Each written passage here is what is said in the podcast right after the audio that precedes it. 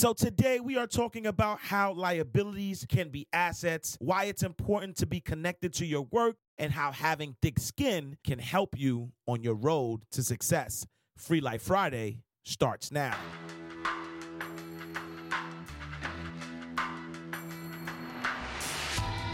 It's Free Life Fridays, everyone. Inspiration, motivation, everything you need to live a free life. This is part of the Be Empowered podcast series brought to you by Bank Mobile, with a mission to make banking affordable, effortless, and financially empowering. Now here's your host and financial empowerment coach, Ash Cash.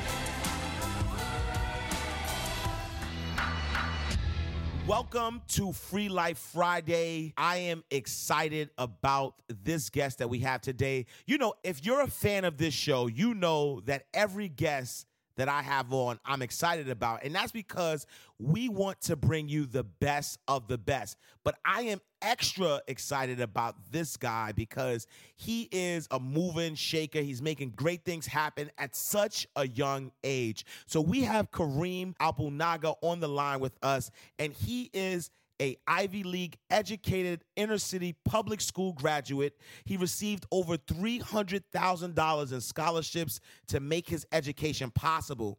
He founded Practice Makes Perfect at eighteen years young.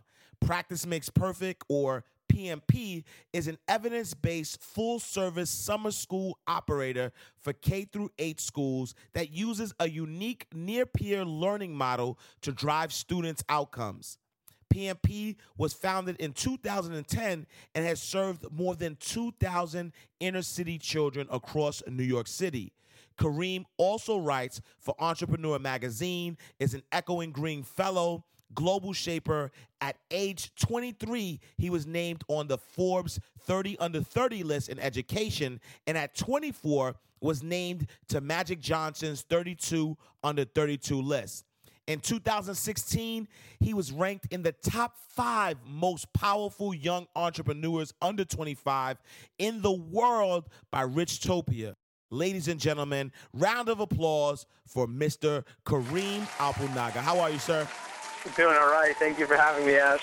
No, I appreciate you. Thank you. And I wanted to get started because you started your company six years ago when you were only eighteen years old while attending Cornell University.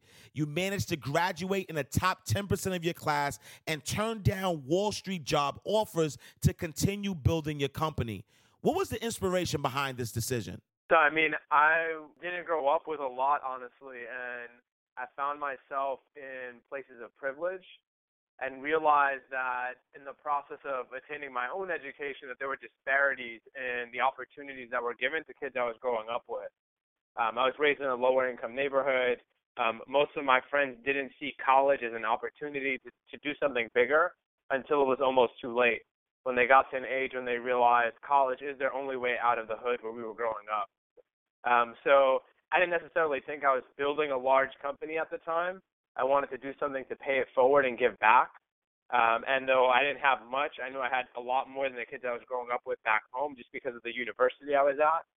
And so when I found myself on Wall Street, I still remember this. Um, I did my first year at Goldman Sachs between my sophomore and junior year in college doing investment banking, and then my junior year at BlackRock. And that year they told us there were one hundred students in our intern class. There were ten thousand who applied, and I was the only African-American male in the class.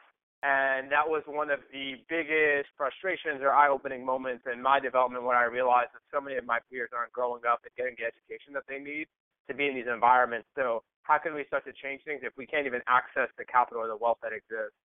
And so the emphasis for starting my company was really to create a pipeline of more kids just like me, giving them the opportunity to be able to go back Um, and really improve our communities with the financial resources that we need to create long-lasting change. No, absolutely. And then what was the most difficult part of starting a business at such a young age? I mean, starting a business at a young age is hard. I think there were other barriers for me just because I was raised by a single mother on government aid. And so one big hurdle to any business that you're starting is having access to capital. And when you're poor, that doesn't exactly set you up for success either. Um, so I realized that, you know, those liabilities in so many ways could also be seen as assets. um, because we didn't have a lot of money, or I didn't have a lot of money when I was starting out, I started to think about, well, what are ways that we can do this a lot cheaper? How can we bootstrap? How can we run what is famously called today a lean startup, um, where you're iterating and testing your project without actually having to bring it to life right away at full scale? Um, and then with being a young person, I mean, people just, when you start talking to them, assume you don't have what it takes, or you're impatient, all the stereotypes of being young, and then add the stereotypes in there with being in college, um, where most college kids aren't responsible, or they're just seen as like a solo cup, and that's the image you get of a college student. Um, so I was overcoming a bunch of hurdles on that end, um, but at the same time, the bar was low, right? So whenever the bar is low, all you have to do is meet expectations or exceed them by a little bit, and it seems like you're doing something incredible. Um, so in my case, because I'd been working since such a young age, I had a level of professionalism that I approached this work with, um, and it kind of set me apart from so many kids who were my age when I was starting the business. Wow, wow, that's great insight. And so I can imagine, you know, being young or even just anybody running a business, that there are days that you have some ups and downs. How do you keep yourself motivated on those days where you feel down? I mean, that's the hardest part.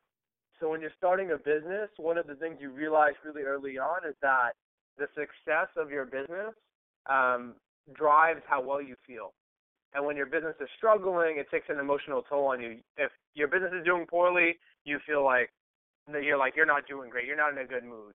And if your business is doing really well, you feel like you're doing great, even though those two things shouldn't be interrelated. Um, one of the things I realized really early on was that the entrepreneurship like life cycle Um, sort of looked like a sine curve. So sine curves are just like oscillating waves that go like up and down continuously. And if you take that image and you squeeze it, um, and then you tilt it to the left a little bit, so that way the line is pointing up, um, I was like, that was the entrepreneurship curve or journey. ninety-eight percent of the time, you're either on your way up or on your way down. And then one percent of the time you're all the way at the top, and one percent of the time you're going to feel like you're all the way at the bottom. Um, and so you need to be humble um, and have that humility when you're at the top, so you can muster through the bottom and have what it takes to actually get through it.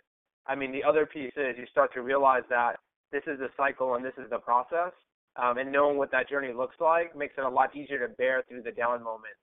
And if you stop, you're never going to get back to that moment where you're starting to go back up. So having that perspective and having that in hindsight is honestly what continues to drive me.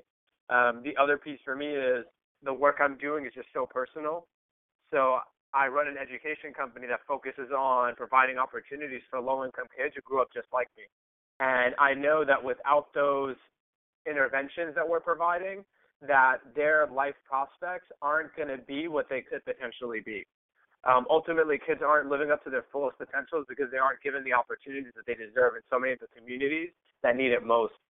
Um, so knowing what I have, knowing the privilege and the blessings that I've been able to achieve at such a young age, continue to drive me to provide those pathways and opportunities for so many kids who are growing up just like me. Wow, wow, powerful stuff. And I'll be honest, Kareem, right? Most twenty-four-year-olds I know, they're just starting out on their careers, but you are already running a million-dollar business, and by many accords, you are super successful. But with you being so young, how do you balance out staying focused on your business but not missing out on your youth? I mean, that's a tough question. I've never actually thought about, like, the youth I'm missing out on. Um, I know when I was coming out of college, I was taking on a lot of responsibility by starting a company, but I was already taking on that responsibility growing up in a lower income household. Um, I've been like working off the book since I was twelve or thirteen, and then have consistently had jobs since then helping pay for the rent or whatever it may have been at home. So I've always had responsibilities that kids my age didn't have. Um, and I think those things never stopped me from being a teenager. They never stopped me from being a college student. Um, I made sure that the things that were important to me, I was still doing. Um, I mean, it's crazy and it's surreal. Like today, my company processed close to a quarter million dollar payroll. Um, and it's one of those things that you see and you're like, wow, um, every two weeks you're processing a quarter million dollars. Now, like, you're adding value. And I mean, that in and of itself, like, inspires progress for me. So I make sure that I'm carving out the time for the things and the people that are important to me. I make sure I'm taking two and sometimes three vacations a year. Um, I'm hanging out with my friends. I love to play ball. Um, so I play basketball on the weekends. I prioritize my health. Um, I make sure I'm in the gym and I'm working out, um, and I'm doing the fun things, and I have the resources to do them um, that I ultimately didn't have when I was a kid. So the other piece of all of this that I think is really cool and sometimes underrated is that you get to build a company that has the culture that you sort of want in it. Um, I can tell you right now, the oldest employee in my company is like twenty-nine. So I'm building a cool work environment where people just naturally are younger and we do things that younger people do. So I don't feel like I'm missing out by any stretch of the imagination. Wow, wow. No, absolutely. I, I, I got to find out if you're hiring after this call. No, I'm joking. I'm going to edit that out. I'm going to edit that out. All right. And then so now I want to kind of dig into your reading habits. What is the last book you read and what important takeaways can you give us? So I actually stopped reading books. I listen to everything now on Audible, as funny as that sounds. I feel like listening to them, you can up the speed a little bit and you can listen while you're like moving. Um, and I listen to all my books in the morning on my way to work and on my way back. Um, the last book that I read was Bringing Out the Best in People. It was by Aubrey Daniels. Um, I think one of the like the most important takeaway from that book is that management should be done through positive reinforcement. I think too many times we try to manage people out of fear. Um, and we try to use and share what the negative consequences could be or scare tactics on what the outcome could look like if we don't achieve this certain goal or whatever it may be. Um, a lot of management is actually rooted in psychology. And so how do we use human psychology to shape positive behavior? Um, and how do you avoid like negative reinforcement um, in a way or in a light that ultimately like doesn't drive success or drive outcomes for you? Seems like a very simple concept, but mind-blowing how many people actually don't use it. Awesome, awesome, awesome. All right, you've given us a lot of great insight, and I'm sad to say this is the last question, right? But this is the Free Life Friday podcast where we give our listeners the inspiration they need to pursue their dreams in order to live a free life. What advice would you give to anyone who's pursuing their dream? Yeah, I mean, get thick skin. I feel like it's hard to say that and to understand it, but not everyone does takes the leap of faith that they need to to be able to live out their dreams. And in the process of doing that, um, you're going to find a level of like inner peace that doesn't exist um, if you're not doing it. And people who want to do it but are antsy or don't have what it takes internally um, may or may not like like you for that. Um, there's going to be a lot of setbacks on your road to success and living out the ideal dream or life that you want. There's going to be a lot of naysayers, a lot of doubters. Um, but believe me, it's possible. It's doable. You know, like I'm twenty-four running a multi-million dollar business now um, and started with almost nothing. But in the heat of everything that we were doing, having thick skin was one of the most important things because from day one, people have said that what we're doing and what we've achieved so far just wasn't possible. Um, and that I wasn't the right person and that I didn't have what it takes and my team wasn't good enough. They were too young. Um, and all of those people who just sort of, they want to be in your shoes. They want to be in your place, but don't have what it takes to make the leap of faith, to actually live out their dreams and pursue their aspirations. So have thick skin. Wow. Wow. Kareem, thank you so much. You are such an inspiration. Thank you for all of that words of wisdom. If somebody wanted to connect with you, whether online, via social media, what's the best way to get in contact with you? I mean, they can reach me right through my website. It's just my first and last name. It's w w w dot kareem, K A R I M, Abouelnaga, A B O U E L N A G A dot com. Or they could tweet at me. I'm very active on social media. It's just the at, and then my first and last name, Kareem Abouelnaga. Again, that's K A R I M A B O U E L N A G A.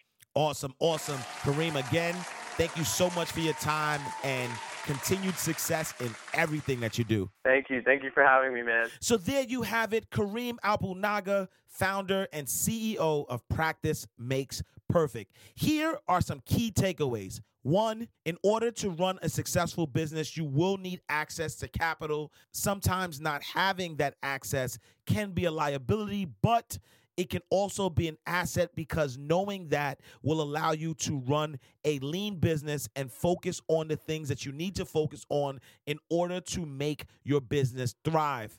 Two, Be humble when you're at the top and confident when you're at the bottom. This is important to realize because the cycle of being an entrepreneur has its ups and downs. So if you are conscious of which cycle you're currently at, it will allow you to continue to keep going and get done what you need to get done. Three, do work you love and be connected to your work. Doing this gives you the motivation to keep going when those times you feel unmotivated or those times where you are at the bottom. So make sure you're loving your work. Four, if you design your own life, you don't have to compromise on the things that are important to you. And lastly, have thick skin. There are many people who are going to resent the fact that you are living out your dreams. They are going to resent the fact that you are taking that leap of faith. So have thick skin. They may tell you you can't do it. They may try to stand in your way, but ultimately only you can stop you. And it's how you view what they say and the power and energy you give to it that will allow it to affect you. So have thick skin. Know what you were put here to do. Do it the best that you can do it. And again, never let anyone stop you. I am Ash Cash. Thank you so much for tuning in to this week's episode of Free Life Friday. Make sure you subscribe to us on iTunes. Share this with your friends, your family. Tell everyone about Free Life Friday. I appreciate you. I'll speak to you next time. Same time, same place. Thank you for tuning in to Free Life Fridays, brought to you by Bank Mobile. Be sure to visit us at bank mobile dot com and follow us everywhere at Bank Mobile.